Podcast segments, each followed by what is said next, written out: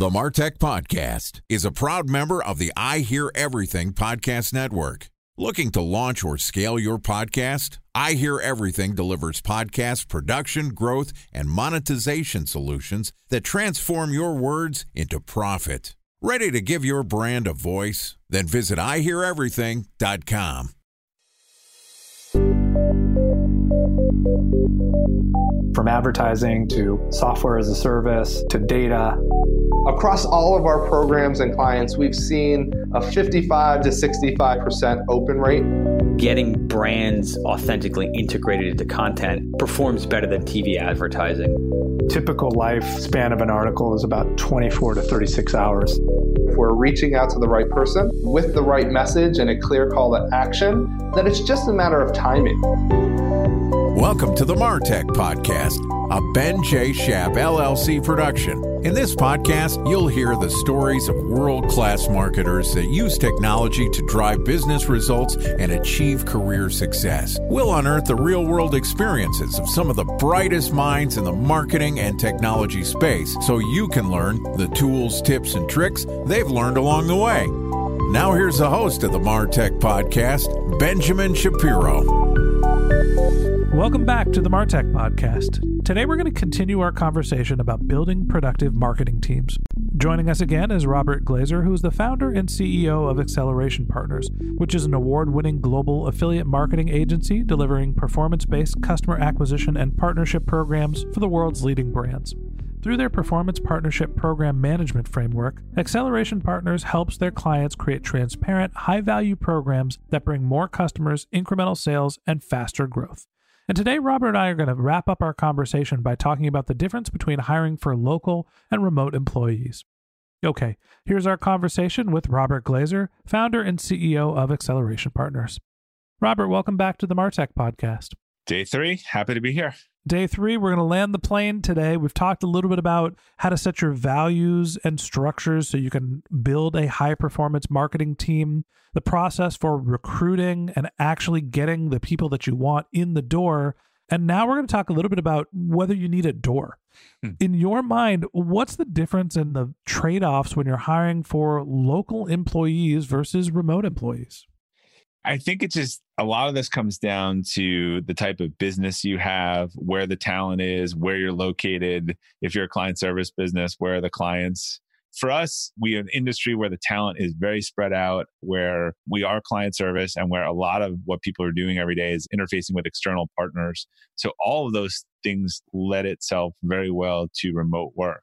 When we started, we really would hire people anywhere we started to get bigger. We tried to get together as a company.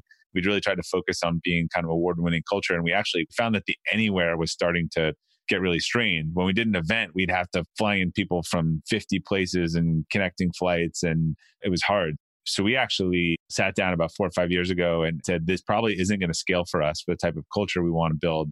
And we settled on a hub city structure, which was that people would work from home, but we would pick four or five key cities we build concentration in those cities so that we could interview, meet people, have socialization. People working from home don't want to be in traffic an hour each day. They don't not want to see people. and a lot of our people on the phone all day and stuff. So going into an office and then being on the phone all day isn't that great. So we actually found that to be really the key thing. And what happens is twice a year, our president and some people, leadership team fly to five of the hubs in a 10 day period. And then we're able to meet with the entire company. So that's what worked for us. I think you're seeing people forced to try it these days. There's all types of different models, but we we love the focus on flexibility and we love the focus on outcomes. So you have a entirely remote team, but you're localizing the remote employees so you can get groups within your organization together when you're putting your team together, are you hiring all the marketing team in San Francisco and all the engineering team in Boston? Or is it a hodgepodge of all? Is it just dependent on what the role is? All of our account managers are in marketing sort of by default, and they're really spread out across those hubs. Our corporate marketing team, which is really kind of part of our ops, tends to be a little more East Coast and Northeast our ops team is a little more centralized. Our delivery team is non centralized.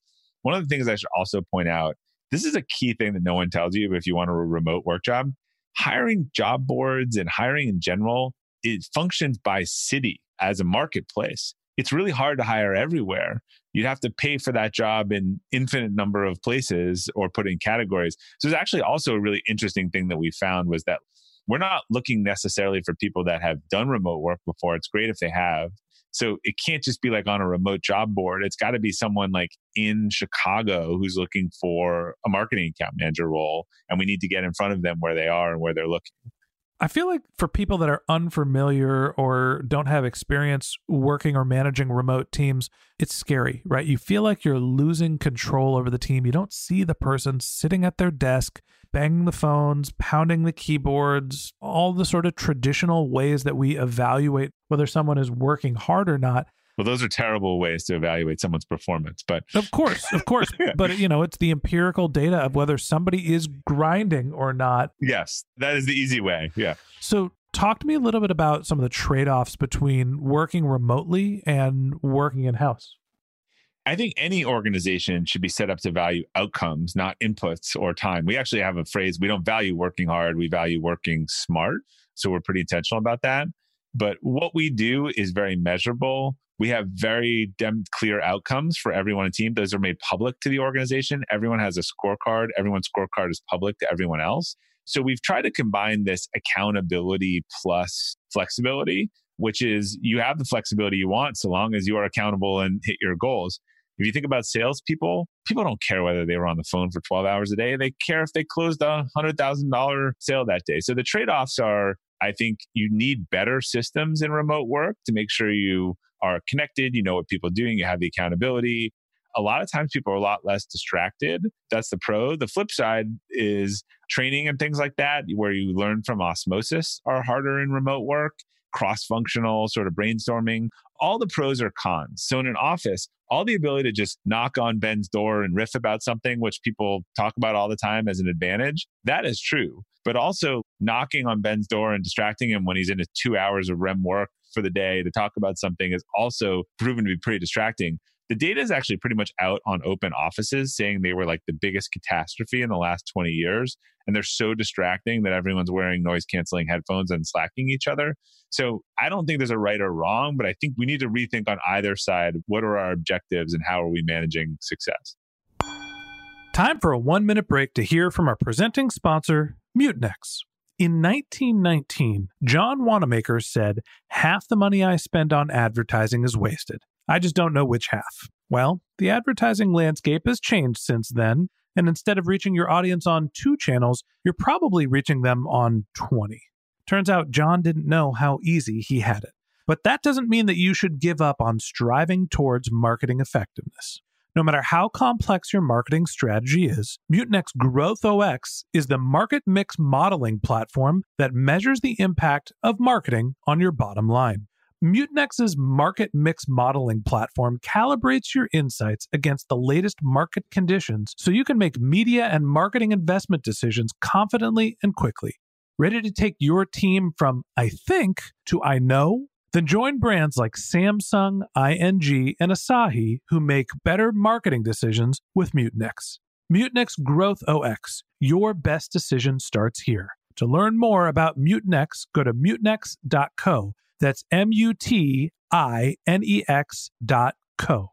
Okay, here's the rest of today's interview.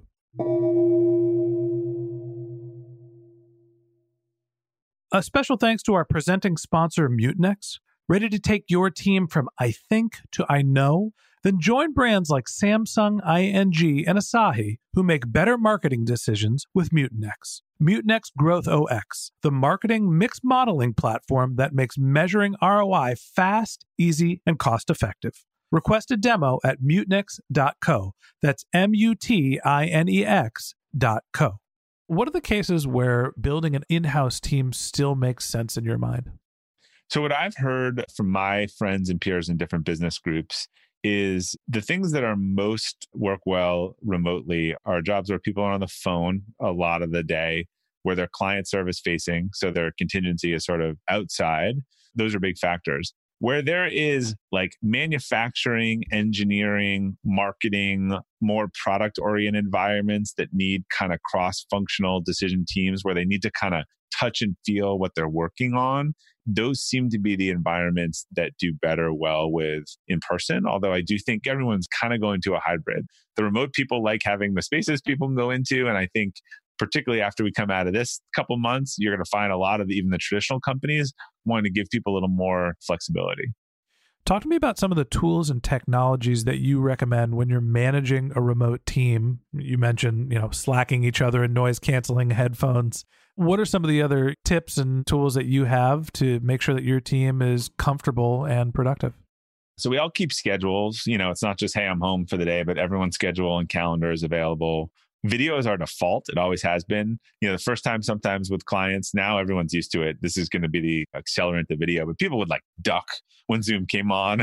I mean, they try to get out of the way. I'm sure you've seen this. And then after two calls, they're used to it. But I just think if in person's a 10 and phone's a three, video's like an eight, you know, in terms of I can see when I've lost you. I can see when you're annoyed.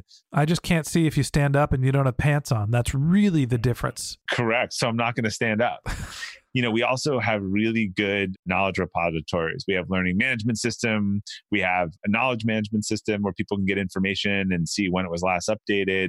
And we spend a lot of time making sure that that stuff that I'd yell across the office, like, hey, Ben, who's the latest contact at X client, goes into something where people can access that. I think of the communication tools in a couple different buckets. One, there's how are you're actually going to communicate with someone. There's your Zoom conference Slack, Microsoft Teams, Skype, whatever it's going to be, whether it's email, writing, video, chat. There's a bunch of different ways where you can actually communicate with your peers when you're remote. And then you mentioned some of the information management systems. We use Airtable for our content management system. We use Asana for our strategy. There's all of this sort of documentation of what's happening so people can get references. And then there's the actual housing of your content, your Dropbox, your financial institutions, all of those things, the sort of operational components that you need as well. Yeah. And the key is making sure everyone knows where to go where for what. We just got off a call. We were getting some feedback, people saying, I don't know, is this a question for Guru, our knowledge manager? Like, should this be a Guru or should we be slacking about this? In fact, there's probably too many cloud things these days. So we're trying to be really clear about which is a sort of a communication resource and which is an information resource. Because when you see someone in Slack asking the same question or something that should be in a knowledge management repository, you know, that's when you start to realize that you have some loss of information there. Absolutely. So, last question I have for you, specifically for building marketing remote teams. You mentioned that marketing teams can be great for local. I run a remote marketing team. Part of yours is remote as well. When you're thinking about building marketing specific teams, remote or local, where do you lean? What's the rule of thumb? To me, it's really just talent and it's making sure that the talent matches what you need. I don't think one or the other is better or not for marketing. And I think it's the type of marketing that you want to do you also do need like you got to think about if you're doing product designs and you're whiteboarding and i need to walk up to the whiteboard and cross off what you like if that's kind of the work that we're doing on drawings like then that may need itself more towards kind of an in-house team. If it's not if it's a lot of writing and podcasts and content marketing and that sort of stuff then i think a remote team is probably just as good as that. So it probably comes down to some nuance of what the organization's marketing needs are and what they look like. Uh, like I can say, content marketing, if that's a big part of your strategy, you don't need to be in the same room to do that at all. I think you're tiptoeing around. I think the future is going to be remote employees. We mentioned the beginning of the first part of our conversation. We're recording this during essentially the coronavirus outbreak. The forced work from home experiment. Yeah there is very little loss. Sure, there are some things to gain in some circumstances. You could still get your team together without having them coming to a office all of the time. The world is shifting to allowing people to have more freedom, and I believe that with that, they are for the most part more productive and more comfortable if you're hiring the right people. Yeah. And look, a lot of them have an hour commute each day. I always say, like, if we can split that with them, you know, if we get an extra hour work and they get an hour of gym, everyone's happy. I couldn't agree with you more. I've been working remotely for a couple of years now. I've seen the other side, and, and I think that's the direction we're heading. Sure, there's a purpose for a local team. Of course, that is. But even the people that are running local offices are starting to give more work from home options as well. Yeah. Okay, Robert, thank you for being our guest and walking through your thoughts on how to build a management team. You've written a book about this, which I can't believe we didn't actually mention until this point. Give us the, the details of the book and tell us a little bit about it. Yeah, my latest book, Elevate, is not maybe exactly about remote work, but is on how to use capacity building as a leadership strategy. And you can find that information also at robertglazer.com robertglazer.com elevates the book. Robert's a smart guy. If you're interested in building a team and understanding how to manage capacity, highly recommend the book.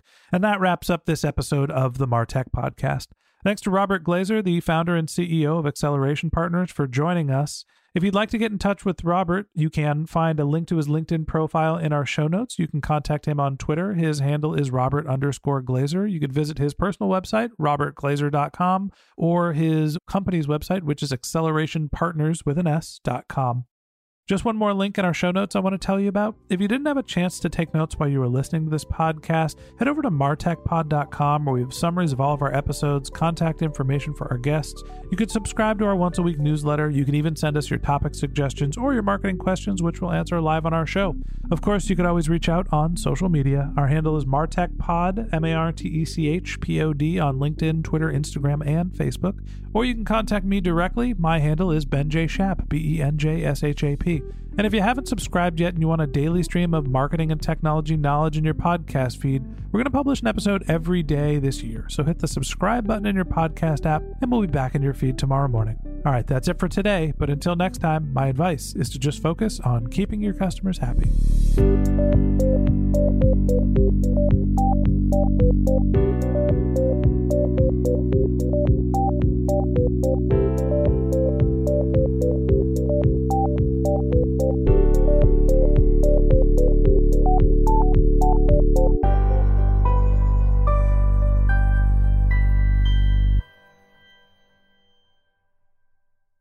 Thanks for listening to the Martech Podcast, and I Hear Everything production. Looking to launch or scale a podcast like this one for your brand? Then visit iheareverything.com.